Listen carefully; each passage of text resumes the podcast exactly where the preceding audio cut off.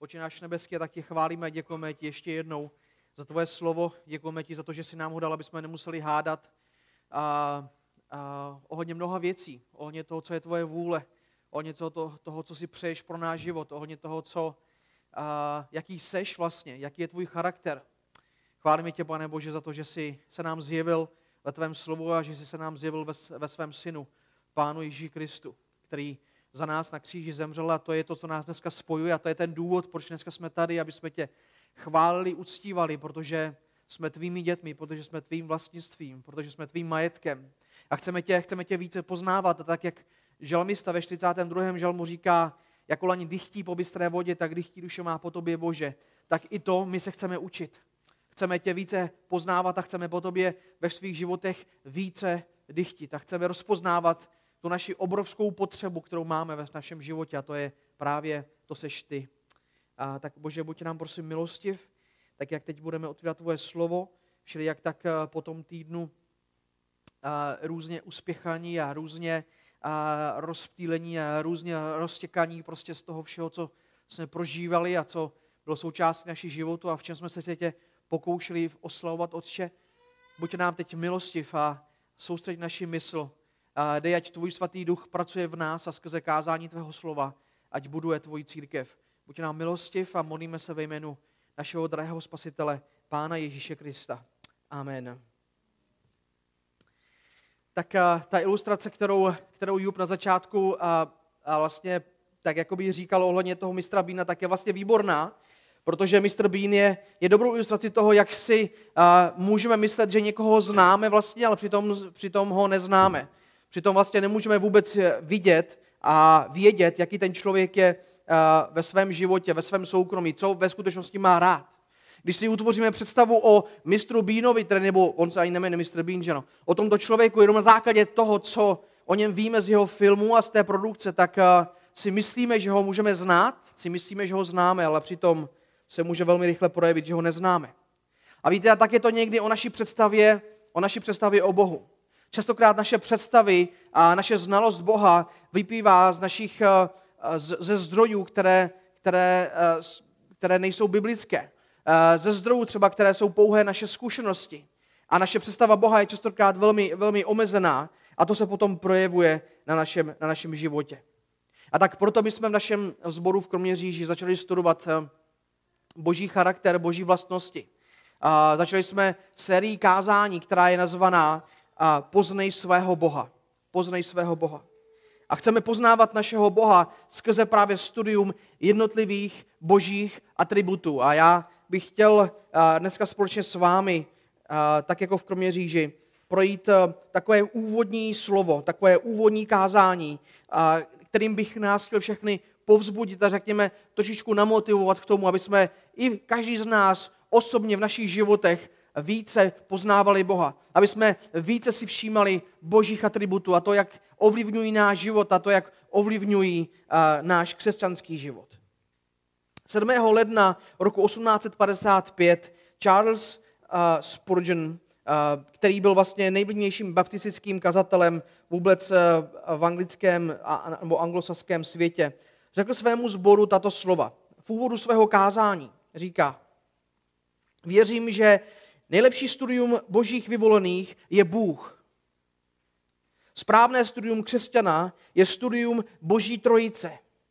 Nejvyšší věda, nejdůležitější předmět spekulace, největší filozofie, která kdy může zaměstnat pozornost dítěte božího, je jméno, podstata, osoba, práce, činy a existence velikého Boha, kterého nazývá tedy křesťan svým otcem. Samozřejmě, Dokážete si představit něco důležitějšího, nějaký důležitější předmět vašeho studia ve vašem životě? Když Bůh, který vás zachránil skrze Pána Ježíše Krista, je, je, vám dal to nejdražší, když On vlastně je tím nejdražším pro vás, aspoň to tak častokrát říkáme, tak dokážeme si představit, že v našich životech by mělo být něco důležitějšího k našemu studiu. A, a Spurgeon pokračuje. Žádný předmět, o kterém přemýšlíme, nás nepovede k pokoře tak, jako myšlení o Bohu.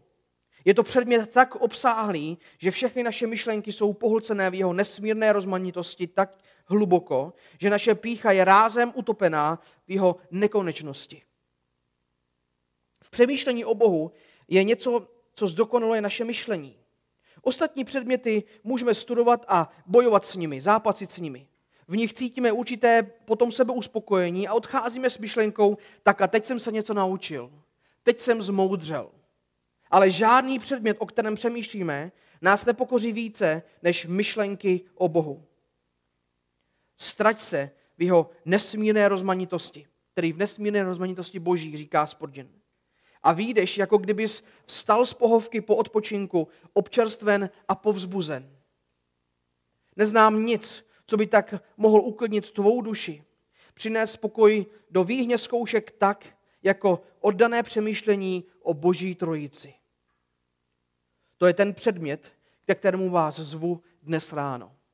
To je to, co, to je to, co řekl Spurgeon ve svém sboru a já si říkám, že vlastně on to nemohl říct lépe. Já bych vás chtěl dneska pozvat k tomu, abychom společně přemýšleli o Bohu a jakým způsobem Pán Bůh a naše známost Boží ovlivňuje naše životy. Opravdu Spurgeon to nemohl říct lépe. Vyzval svůj sbor k tomu, aby více studovali a přemýšleli o Bohu. Nejenom, že Bůh je tou nejdůležitější osobou ve vesmíru, ale a, jak jsem říkal už, to, jak známe Boha, je tou nejdůležitější a, věcí o nás, protože ona ovlivňuje náš život. Protože Bůh je tou nejdůležitější osobou ve vesmíru přece. Nebo dokážete si představit někoho důležitějšího ve vesmíru? Steve Lawson říkal, že studovat Boha nebo znát Boha, to je vlastně jako kormidlo našeho života. Protože známost nebo naše představy o Bohu, řekněme, naše správné představy o Bohu, nebo i špatné dokonce, ovlivňují úplně všechno v našem životě. Ovlivňují to, jak žijeme. I když si to uvědomujeme, či nikoliv, žijeme podle našeho porozumění Bohu. Žijeme podle našeho porozumění tomu, kým Bůh podle našich představ je. I myšlení ateisty je, určením, je určitým myšlením o Bohu, že ano? Podle toho se ve svém životě rozhoduje, podle toho ve svém životě formuje svoje priority, podle toho ve svém životě vychovává svoje děti, podle toho ve svém životě se chová ke své manželce, nebo vůbec v manželství. Třeba. Myšlení agnostika také a jeho porozumění Bohu ho také nějakým způsobem ovlivňuje. Myšlení křesťana a jeho porozumění Bohu také nás, samozřejmě doufám aspoň, ovlivňuje. Ovlivňuje náš, náš život. Naše představa o Bohu ovlivňuje to, jak, jak, jak vlastně vidíme sami sebe častokrát, jak hodnotíme svět kolem nás. Náš, náš světonázor. Náš světonázor je skutečně formován naší představou o Bohu a tím, jak o Bohu smýšlíme. Tím, jak hodnotíme světové dění. Tím, jak hodnotíme politické dění v naší zemi.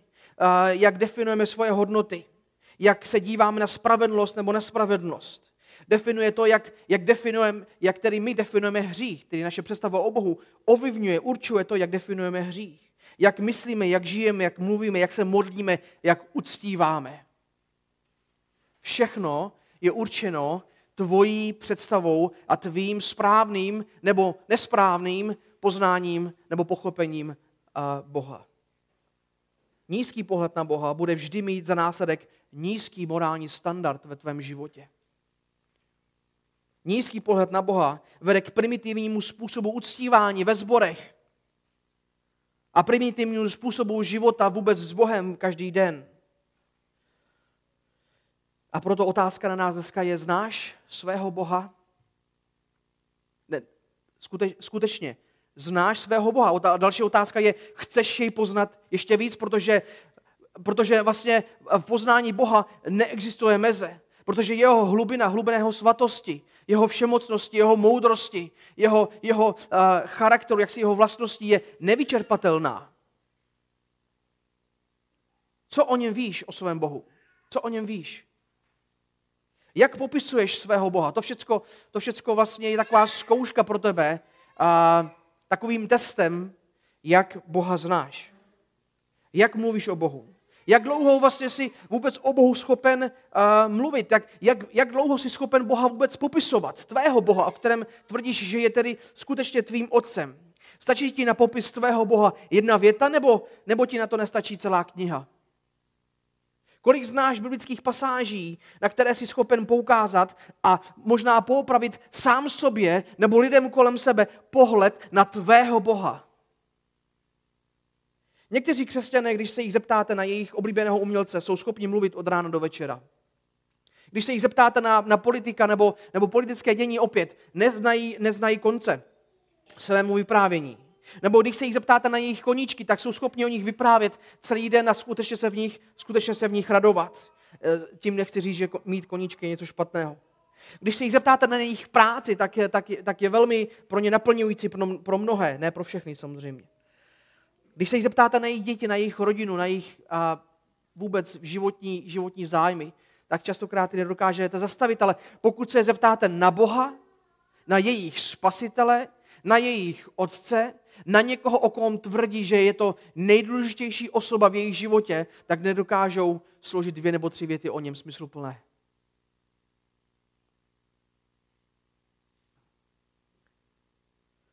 Víte, v Bible mluví mnoho o tom, jak to vypadá, když, když lid nezná svého Boha. Když boží lid nezná svého Boha. V Malachiášu například, jenom tak, eh, jen tak na mátkou, když, eh, je, to, je to v malých prorocích, Malachiáš. Je to, asi, je to několik desetiletí, zhruba 80 let po tom, co se, co se Izrael vrátí. Je to obnovený Izrael, který se vrací z babylonského zajetí, z babylonského exilu. A před těmi 80 lety prostě tam byla velká euforie, postavili se hradby během Nehemiáše, během Nehemiášova vlastně dohledu, a, a postavil, se, postavil se chrám a zdálo se, že teď už to všechno vypadá pro Izrael jenom dobře.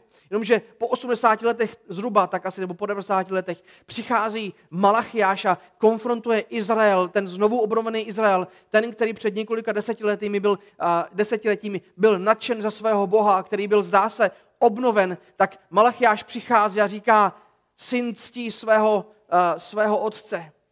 Pán, ctí, uh, otrok ctí, ctí svého pána, ale kde je úcta ke mně? Izraeli, vy jste, vy jste ztratili úctu ke mně, Izraeli, vy mě neznáte. Uh, všude bude známa boží, boží svatost a boží velikost, ale Izrael nezná moji velikost. Víte, uh, pokud, pokud znáte ten příběh vlastně, anebo ty okolnosti, do, do kterých píše Malachiáš, tak vlastně Izrael uh, dospěl do bodu, kde vlastně celá ta bohoslužba uh, v Izraeli, ta chrámová bohoslužba, byla taková celá odfláknutá. Byla taková celá. Uh, Malachiáš jim říká, vy mi obětujete, tedy, tedy jak si Bůh prostřednictvím Malachiáše, říká, vy mi obětujete to, co je poskvrněné, to, co je zlámané, to, co je takovým, takovým odpadkem prostě. Izrael přicházel skutečně z beránky, který, který, kteří měli být dokonalí, když, když měli být obětováni, ale oni přicházeli s nemocnými zvířaty, všelijak uh, nepotřebnými, vlastně s těmi přebytky, které měli a ty dávali hospodinu. Ale víte, co byla příčina této jejich neúcty? Víte, co byla příčina této jejich pohodlivé bohoslužby? Bylo to to, byla to jejich špatná představa o Bohu. Byla to jejich špatná představa o Bohu. Bylo to to, že si neuvědomovali, kým je Bůh že jak je svatý, jak je veliký. Jak, a pán Bůh, když si přečítáte tu první kapitolu, tak na několika místech tak jakoby uh, nenápadně člověk jakoby si říká, že to tam skoro nepatří do toho textu, ale uh, poukazuje právě na svůj charakter, na svoji velikost, na, na, na, na, na svůj majestát. To je proto, protože Izrael na něho zapomněl a to se potom projevilo v jejich uctívání. To se potom projevilo v jejich způsobu života. Tak to je takový malý příklad. Dalo by, dalo by se takhle mluvit mnoho, ale já bych chtěl dneska mluvit o tom, jak to vypadá, když skutečně boží lid zná svého boha. Svého boha. Jak to vypadá, když boží lid zná svého boha. Za prvé, prvním dobrým příkladem tohoto je, je Izajáš. Otevřete si prosím do 6. kapitoly Izajáše, kde je výborný příklad a, a, toho, když, co se stane, jak se život člověka promění, když vlastně pozná Boha a, a v jeho plné svatosti, sice dneska to nebude celé o boží svatosti, ale když, když člověk získá vlastně a, správnou, nebo můžeme říct rozšiřující, úplnější vizi Boha. Víte, protože Izajáš byl zbožný člověk, to nemůžeme říct, že ano. Izajáš byl, byl věřící člověk, to nebyl nějaký bezbožník předtím, než byl povolán do služby proroka, se nezdá, že by žil nějakým způsobem jaksi bezbožným. Dokonce by se dalo říct, že předtím, než byl povolán do služby jako prorok, tak, tak znal Boha. Můžeme říct, že, že chodil s Bohem. Ale ve chvíli, kdy ji poznal skutečně takového, jaký Bůh je, tak nezůstal nezměněn. Jeho život byl na dosmrti, vlastně můžeme říct, proměněn. Jeho pravdivý, můžeme říct, a úplnější a správnější a přesnější pohled na Boha a ho změnil od základu. Izajáš 6. kapitola budeme číst a, a, hned můžeme od prvního verše klidně. Je to, je to, je to situace, vlastně, kde, kde Izajáš má vizi a v, a v rámci této vize je vlastně povolán do služby kazatele, prorocké služby pro, a, pro, pro Izrael.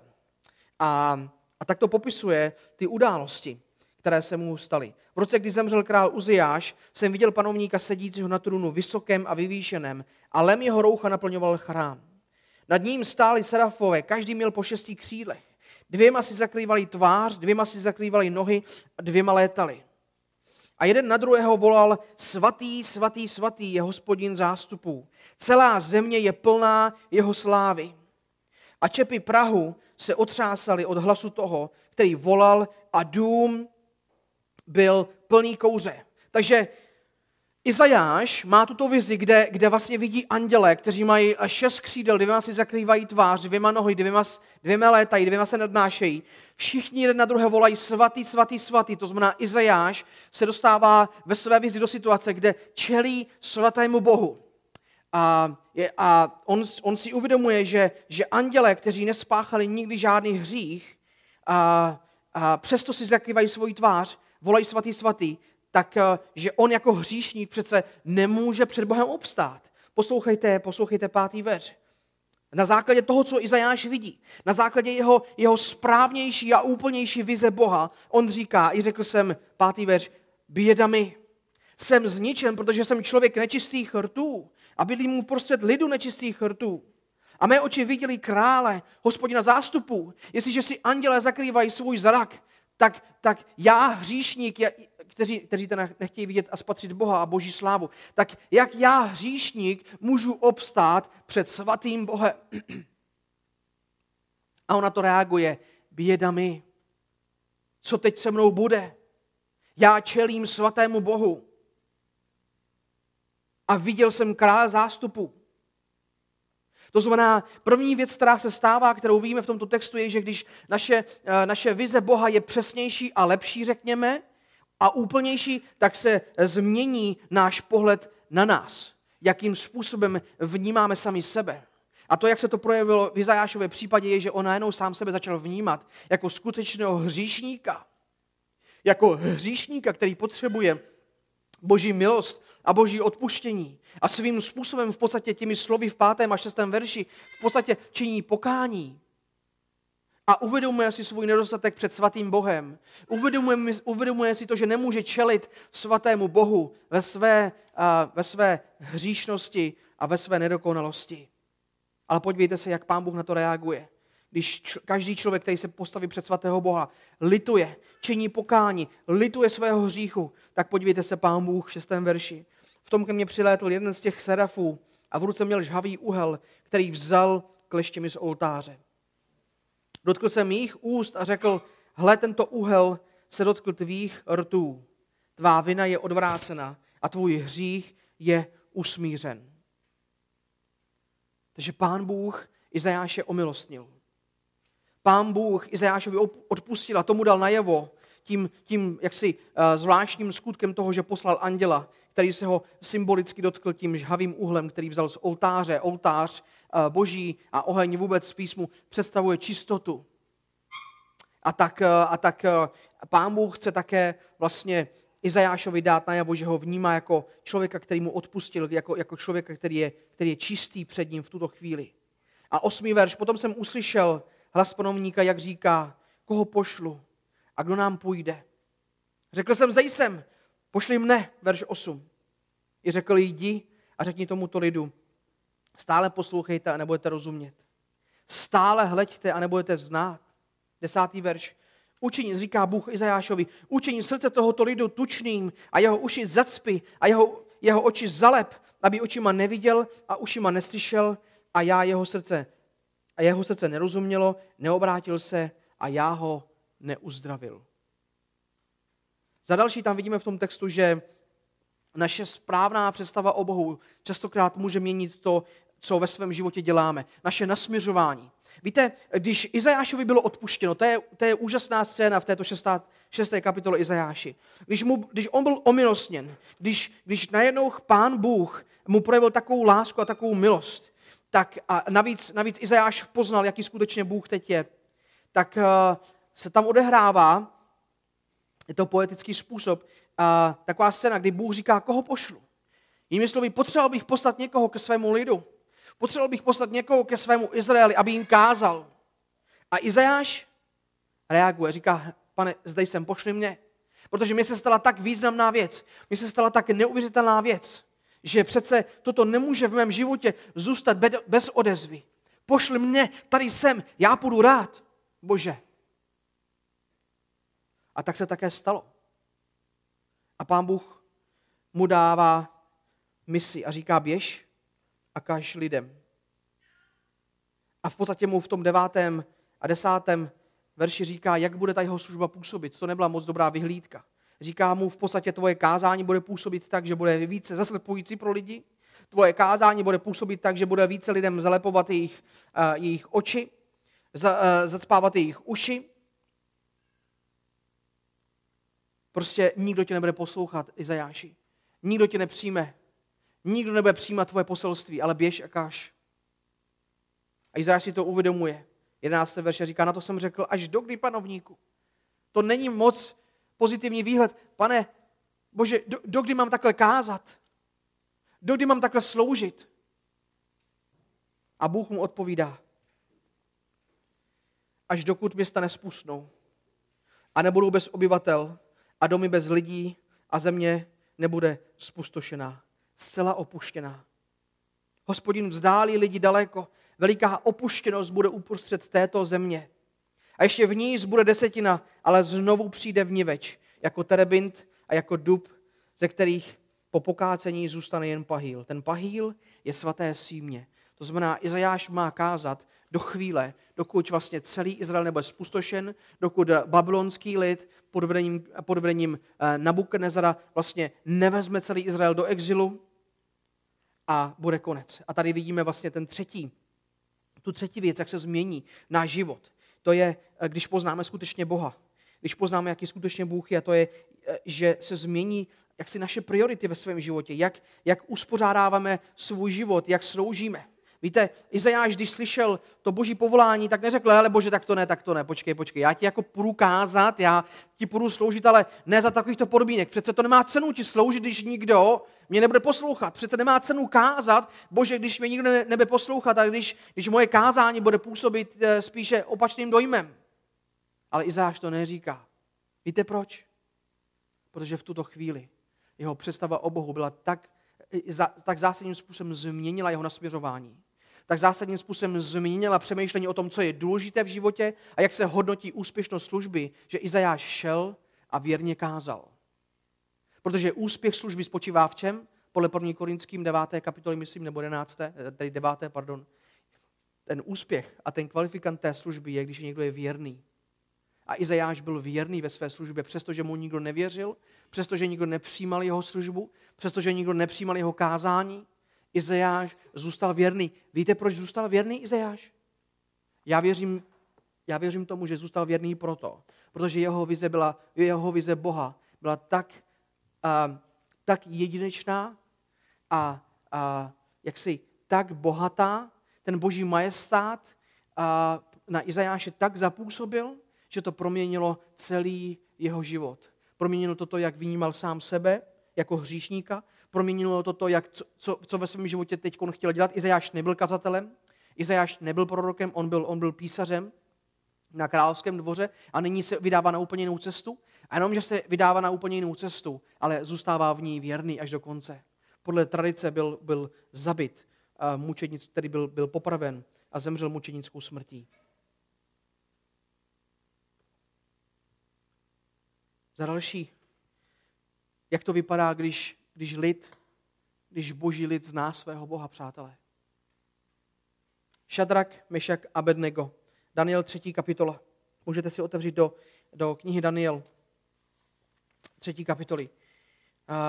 My, my známe knihu Daniel, známe mnoho těch, těch jaksi příběhů a častokrát dle mého um, pohledu si je, je příliš romantizujeme a vyprávíme si je jako, jako krásné, krásné příběhy a pohádky, jak by to bylo hezké, kdyby to tak bylo v našem životě třeba a tak dále. Ale víte, častokrát právě nevidíme to pozadí a to pozadí opět je úplně stejné jako v Izajášově, že, že tito lidé, včetně Daniele, včetně těch jeho tří přátel, Šadraka, Mešaka a Abednega, dobře znali svého Boha a na základě toho ve svém životě také jednali. V prvním verši ve třetí kapitole v Danielovi vidíme, že král Nabukadnezar vyrobil zlatou sochu. Její výška byla 60 loket, její šířka 6 loket. Dal ji postavit na pláni Důra babylonské provincii. A druhý verš. Potom král Nabukadnezar vzkázal schromáždit satrapy, prefekty a místodržitele, radní, pokladníky, soudce, komisaře a všechny úředníky v uh, provincií, aby přišli k zasvěcení té sochy, kterou postavil král Nabukadnezar. A na to se všichni tedy schromážili a všechna ta, celá ta sláva se stala, protože král chtěl, aby se ta, tady tato socha, uh, socha uctívala. Jenže, jenže uh, v tomto kontextu přichází uh, na scénu právě um, Šadrak, Mešak a Abednego. Ve 12. verši uh, vlastně se, se král uh, dozvídá, že tito tři muži, Izraelité, kteří vlastně byli teď v exilu, že to, uh, král Nabukadnezar vlastně vzal do exilu, celý Izrael. A tito tři muži, kteří vlastně vyrůstali v exilu, byli, byli to mladí, mladí, můžeme říct, eh, chlapci, kteří vlastně do exilu byli odvedení společně s, eh, s Danielem. Tak oni se teď král dozvídá, že tito se nechtějí poklonit, což je, že jak si nechtějí vzdát hold a jak si zúčastnit se této a, slavnosti, ale slavnosti v úzovkách. A v 12. verši čteme, třetí kapitola Daniel jsou nějací muži, judejci, který si pověřil zprávou babylonské provincie. Šadrak, Mešak a Abednego. Tihle muži na tebe, králi, neberou zřetel. Tvé bohy neuctívají a tvé zlaté soše, kterou si dal postavit se, neklanějí. Na to král, tedy na to Nabukadnezar ve hněvu a rozícení poručil přivést Šadraka, Mešaka a Abednega. Oni muži byli hned přivedeni před krále. Nabukadnezar promluvil a řekl jim, je to úmysl Šadraku, Mešaku a Abednego, že mé bohy neuctíváte a té zlaté soše, kterou jsem dal postavit, se neklaníte? Jestli pak jste teď připravení, že včas, kdy uslyšíte hrát roh, píšťalu, citaru, liru, cymbál, orchestr či jiný hudební nástroj, padnete a budete se klanět té soše, kterou jsem vyrobil. Ale jestli se klanět nebudete, v tu hodinu budete uvrženi doprostřed rozpálené ohnivé pece. A kdo je Bůh? Podívejte se na, na, na Buknezara. Šadrak, Mešak a Benego přesně věděli, kdo je Bůh, protože oni znali svého Boha. A oni věděli, jak na základě své znalosti Boha se mají zachovat. To tak hezký kontrastuje. Nabukadnezar, který říká, a kdo je ten Bůh? A kdo je ten Bůh, který vás vytrhne z mé ruky? Kdo je ten Bůh, který vás zachrání? Šadrak, Mešak a Benego věděli, kdo je ten Bůh na rozdíl od krále Nebukadnezara. A proto se zachovali v té situaci tak, jak se zachovali. Čteme dál v tom textu. A kdo je Bůh? Závěr 15. verše. Že by vás vysvobodil z mé ruky. 16. verš. Šadrak, Mešak a Bednego odpověděli a řekli králi. O Nabukadnezare, na to, to, na to mi tobě nemusíme dávat žádnou odpověď. Je-li tomu tak, náš Bůh, jehož uctíváme, nás může vysvobodit z rozpálené ohnivé pece. I za tvé ruky, králi, nás vysvobodí. Podívejte se, ale pozor, 18. verš. Ale i kdyby ne, známo buď tobě, králi, že tvé bohy uctívat nebudeme a té zlaté soše, kterou si dal postavit, se nebudeme klanit. Víte, a tito tři muži znali svého Boha a věděli, jak se zachovat při konfrontaci s králem krále, ta, ta pícha krále Nabukadnezara skutečně je, je, je podivuhodná. který, který říká, kdo je Bůh, protože hned, když si, jestli znáte knihu Daniel, tak hned ve čtvrté kapitole král Nabukadnezar je, je úplně drastickým způsobem pokořen a ten Bůh, který ho on spochybňuje v té třetí kapitole, tak ve čtvrté kapitole ho, ho pokoří tak, že král Nabukadnezar je, je, je, se, se, se pase jako dobytek a vlastně někde na polích. Ale na rozdíl od krále Nabukadnezara, který ho poznal, který Boha poznal vlastně takto uh, prostřednictvím této těžké skutečnosti, a zkušenosti, tak uh, tyto tři muži Boha znali a věděli, že mu můžou důvěřovat. A víte, ta jejich důvěra nebyla slepá. Oni říkali, hele, králi na Bukazare, hoď nás tam a Bůh nás určitě vysvobodí. Oni to neříkali způsobem, že by si od Boha jakoby něco e, diktovali. Že by, že by říkali, hele, Bůh nás musí vysvobodit, teď my mu přece věříme, teď my ho přece známe. Protože, e, protože jejich věrnost Bohu byla založená na střízlivé znalosti Boha na tom, že oni chápali, že Bůh je svrchovaný. Oni říkali, hele, král Nabukadnezary, Bůh nás má moc vysvobodit, ale mimochodem, kdyby to neudělal, tak my stejně mu budeme důvěřovat. Víte, oni, oni jaksi nehlásali definitivní věc. Bůh nás jistě vysvobodí. A říkali, i kdyby to neudělal, my stejně budeme uctívat dále. Oni věřili, přesně řečeno, oni věřili tomu, čeho ten jejich Bůh je schopen. Oni spolehali na boží moc. Ne na to, co si jaksi od Boha a, a, a, můžeme říct nadiktují. Oni také spolehli na jeho svrchovanost a rozpoznávali, když Bůh bude chtít králi, tak nás zachrání, když ne, tak nás nezachrání. V tom se projevuje boží vůle. Jejich jistota spočívala na znalosti božího charakteru, přátelé, bratři a sestry. Na znalosti božího charakteru. Bůh to může udělat, králi, ale nemusí. Bůh je mocen králi, ale není povinen. A my častokrát přicházíme k Bohu, jako kdyby Bůh byl něčeho povinen vůči nám. Jako, by, jako kdyby Bůh by něco v našem životě musel pro nás udělat. Víte co? Bůh není povinen vůči tobě a vůči mně vůbec a vůbec ničeho. Ale přesto někteří lidé dneska chodí kolem nás a říkají, Bůh musí, Bůh udělá, Bůh požehná vždycky že je povinen uzdravovat, že je povinen požehnat, že je povinen dát, že je povinen zaobstarat. To ukazuje na, na, na, na velmi jaksi limitovanou znalost božího charakteru těchto lidí, kteří nepočítají s jeho svrchovaností, kteří nepočítají s jeho vůlí a kteří nepočítají s tím, že on je Bůh a on dělá to, co chce, když chce, jak chce a jak potřebuje ke své slávě. A to Šadrak, Mešak a Bednego věděli. A proto se zachovali tak, jak se zachovali. Dalším příkladem je Josef. A když si otevřete do, do Genesis 39. kapitoly, tak jako trošičku listujeme Bibli, já vím dneska, ale, ale je, to, je, to, je, to, je to nutné, proto aby jsme si mohli podívat a proto abych vás trošičku navnadil více do studia božího charakteru a božích, božích vlastností a to, jak se projevily v životech eh, různých, různých jednotlivců a lidí. Tak eh, já věřím, že i v Josefově případě to nebylo, tomu nebylo jinak. Ve 39. kapitole nacházíme Josefa na, jako, jako, jako stále jako otroka, ale můžeme říct prominentního, který slouží Potifarovi, je ustanoven vlastně správcem jeho, jeho domu a má se, můžeme říct, relativně dobře. Pán Bůh mu požehnal. Ale potom přichází v jeho životě situace, v sedmém verši, známe ji všichni velmi dobře, kdy, kdy ta Potifarova žena se ho snaží svést. Muž, Josef byl pohledný muž, mladý muž, schopný muž zřejmě, protože, protože pod, pod jeho vedením vlastně se Potifarově domů velmi dařilo ten jeho dům byl, vel, vel, velmi prosperoval. A nejen, nebylo to jen díky Josefově dovednosti, ale bylo to, bylo to také díky tomu, že Josef spolehal na Boha a dělal moudrá rozhodnutí. A víte, jak jsme říkali na začátku, když známe dobře Boha, tak to ovlivní to, jak se ve svém životě chováme, jak, jak se rozhodujeme.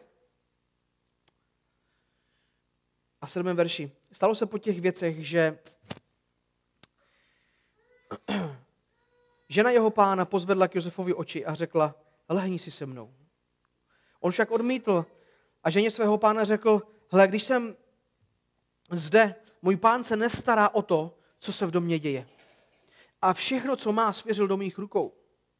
Nikdo není v tomto domě větší než já a nevyněl z mé zprávy nic, kromě tebe, protože jsi jeho žena. Jak bych mohl spáchat takové zlo a zhřešit proti Bohu? I když mluvila k Josefovi, den co den neuposlechlý. Podívejte se, to muselo být nesmírně silné pokušení. Ona mluvila k Josefovi den co den. Den co den ho pokoušela. Víte, Josef byl mladý muž. Josef byl muž, který, který, který byl muž tak jako vy a taky jako já. A měl bez zesporu, toto, toto pokušení muselo být bez zesporu pro něho nesmírně silné. A nakonec to muselo skončit tak, jak to skončilo, kdy, když Josef vlastně ten, ten svůj zápas uh, s tímto pokušením vlastně musel ukončit tak, že se musel jak si vzdálit, takže musel utíct z té situace. Víte, to je někdy řešení. Musíme utíct, musíme se vzdálit uh, a ne, jak si ne, nedostávat se do situací. Nebo pokud se do ní dostaneme, tak z nich rychle utíct, tedy ze situací, které nás vedou do hříchu.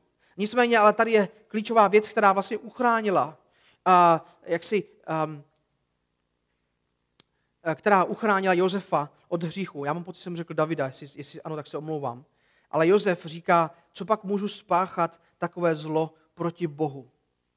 On si uvědomoval, že ten jeho hřích nebude uh, hřích vůči jeho pánu, nebude to provinění vůči, uh, vůči, vůči tehdejším prostě jaksi nějakým zvyklostem. Naopak ty zvyklosti vlastně ani, ani tam žádné v Egyptě takové nebyly. Uh, tam to bylo zcela běžné každý, každý jiný normální člověk, mladý muž v Josefově situace by asi takovouto situaci využila, nikdo by si to nedozvěděl. Bylo to, bylo to vlastně něco, co, co bylo všeobecně jaksi takové všeobecné tajemství. Ale Josef říká, já se, já se toho kvůli svému Bohu nedopustím. Teď přece se podívej, jak můj Bůh mi požehnal. Teď přece se podívej, jak Bůh, co pro mě můj Bůh udělal. Já se toho neproviním vůči svému Bohu. A já věřím, že to, že Josef měl před sebou neustále majestát a svatost svého Boha, tak toho nakonec uchránilo před tímto pádem a před tímto hříchem. A nakonec vlastně, uh, víte, mu to způsobilo těžkosti. Nakonec mu to způsobilo uh, další uvěznění a další potíže, ale důležité bylo to, že se Josef neprovinil proti svému Bohu. A za další a poslední, a posledním příkladem je Mojžíš a už velmi, velmi v krátkosti v Exodus 33. kapitole ve verši 12 a dále. A máme zajímavou situaci. Víte, Mojžíš měl velkou výsadu. Pán Bůh, pán Bůh s ním mluvil, víme o tom tváří v tvář. Pán Bůh vlastně se mu ukázal nahoře, nahoře Sinaj, kde mu, kde mu také přidal desky. A přece, přece to Mojžíšovi nestačilo. Víte, já si myslím, že Mojžíš je příkladem toho, že znalost Boha působí ještě větší touhu po Bohu. Víte, tak to skutečně je.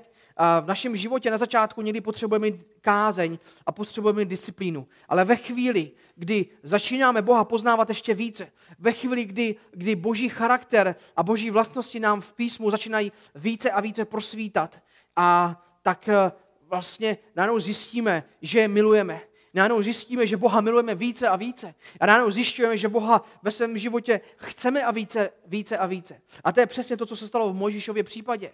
Možíš měl, jak jsem říkal, velkou výsadu, ale přece v tom dobrém slova smyslu mu to nestačilo a říká, bože, já pro mě v té 33. kapitole je tento úkol, který si mi dal velmi těžký. Tenhle ten Izrael prostě, to je, to je náročné. Já potřebuju posilu pro tento úkol. A on říká, zjev mi svoji slávu, Bože.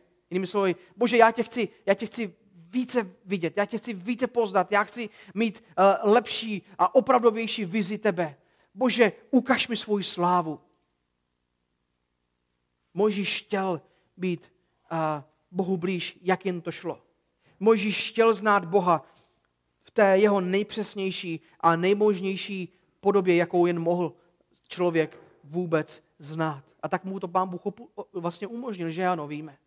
Že ho skryl mezi, že ho skryl do takové průrvy skalní a prošla kolem Mojžíše boží sláva. A víte, když se tak přemýšlel o Mojžíšovi, jak mi to připomnělo Žalm 42 právě.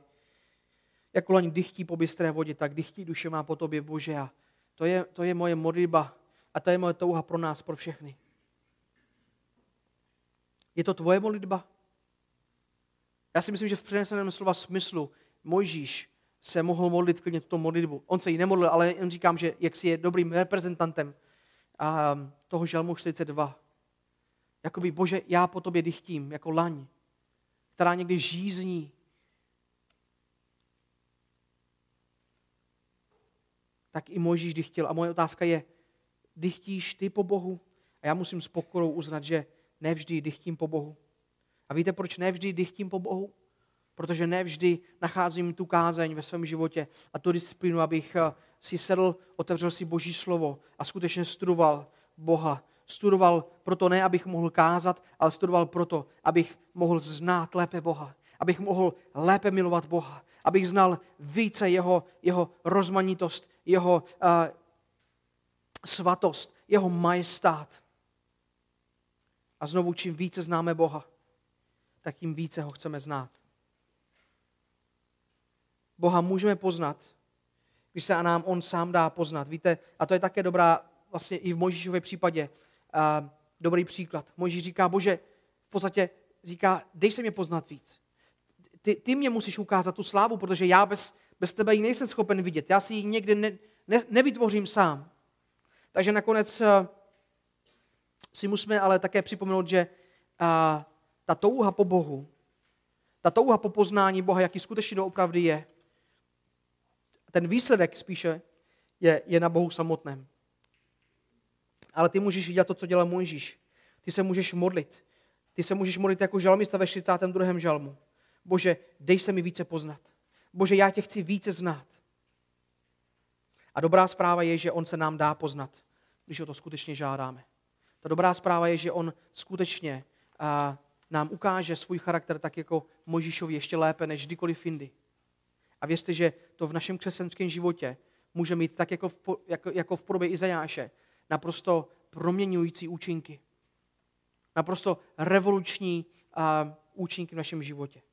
A tak bychom mohli pokračovat v tom, když mluvíme o tom, co se děje v životě, když lid zná svého Boha. Mohli bychom mluvit o Abrahamovi, Jákobovi, Noem, Jozuovi, Samuelovi, Eliášovi, Jeremiášovi, Danielovi, Pavlovi, Petrovi, Janovi a dalších. A moje otázka je, jestli v tom seznamu třeba by si byl schopen najít svoje jméno. Jestli by si byl schopen říct, tak teď, když znám svého Boha, když ho znám, ne když ho znám jako, jako, jako Boha, ale když ho znám jako svého Boha, jako někoho, kdo je mi nejdražší, jako někoho, kdo je můj spasitel. Teď, když ho znám lépe, tak ho nechci přestat poznávat ještě více tak můj směr v životě se, se mění. A najednou služba, která předtím byla pro mě těžkosti, najednou je pro mě radostí, protože já vím, že dělám pro svého Boha. Najednou, najednou věci, o kterých jsem dříve přemýšlel, už, už pro mě nejsou důležité a moje, moje hodnoty i, i, i jako křesťana se změnily. Víte, někdy v našem životě zkoumáme a říkáme si, proč ve svém životě zápasím s tou věcí, s kterou zápasím jako křesťané. Proč ve svém životě žiju tak, jak žiju. Já, já tak nechci žít a já, mě, mě to otravuje. Já věřím, že to proto, že to všechno vyplývá z naší představy o Bohu. Z naší přesné nebo nepřesné představy o tom, kým je Bůh. Já věřím, že všechno na tom spočívá. I v rámci poradenství vždycky je to především o tom, že se jde do písma a studuje se, jaký je skutečně Bůh, jaká je naše představa o Bohu a to v našem životě mění vše. Boží slávě a k našemu požehnání. Oče náš nebeský, děkujeme ti za tvoji dobrotu, děkujeme ti za tvoji lásku, děkujeme ti za to, že jsi se nám dal poznat. Protože my víme, že naši omezenou myslí a naše, naše kapacita na to nestačí, aby jsme tě znali. Naše inteligence na to nestačí, aby jsme tě poznali ve vší tvé nádheře, jedinečnosti a majestátu, který, který ty máš. Otče, ale v tom všem, co jsme si tady řekli, tě také musím prosit, aby si nám odpustil. Oče, odpust nám, že v našich životech častokrát věnujeme více času věcem, které milujeme a které jsou pro nás jaksi důležitější než ty, pane. Odpust a, a my vidíme, v, jakém, v jaké situaci se tvoje církev nachází dneska. A ten důvod je proto, protože tě nechce znát více.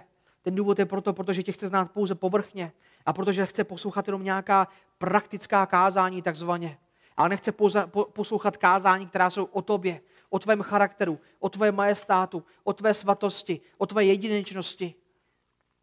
Otče, prosím tě, abys nám to odpustil. Prosím tě, aby si nám dal sílu a aby si nás zmocnil tvým svatým duchem k tomu, aby jsme tě více milovali.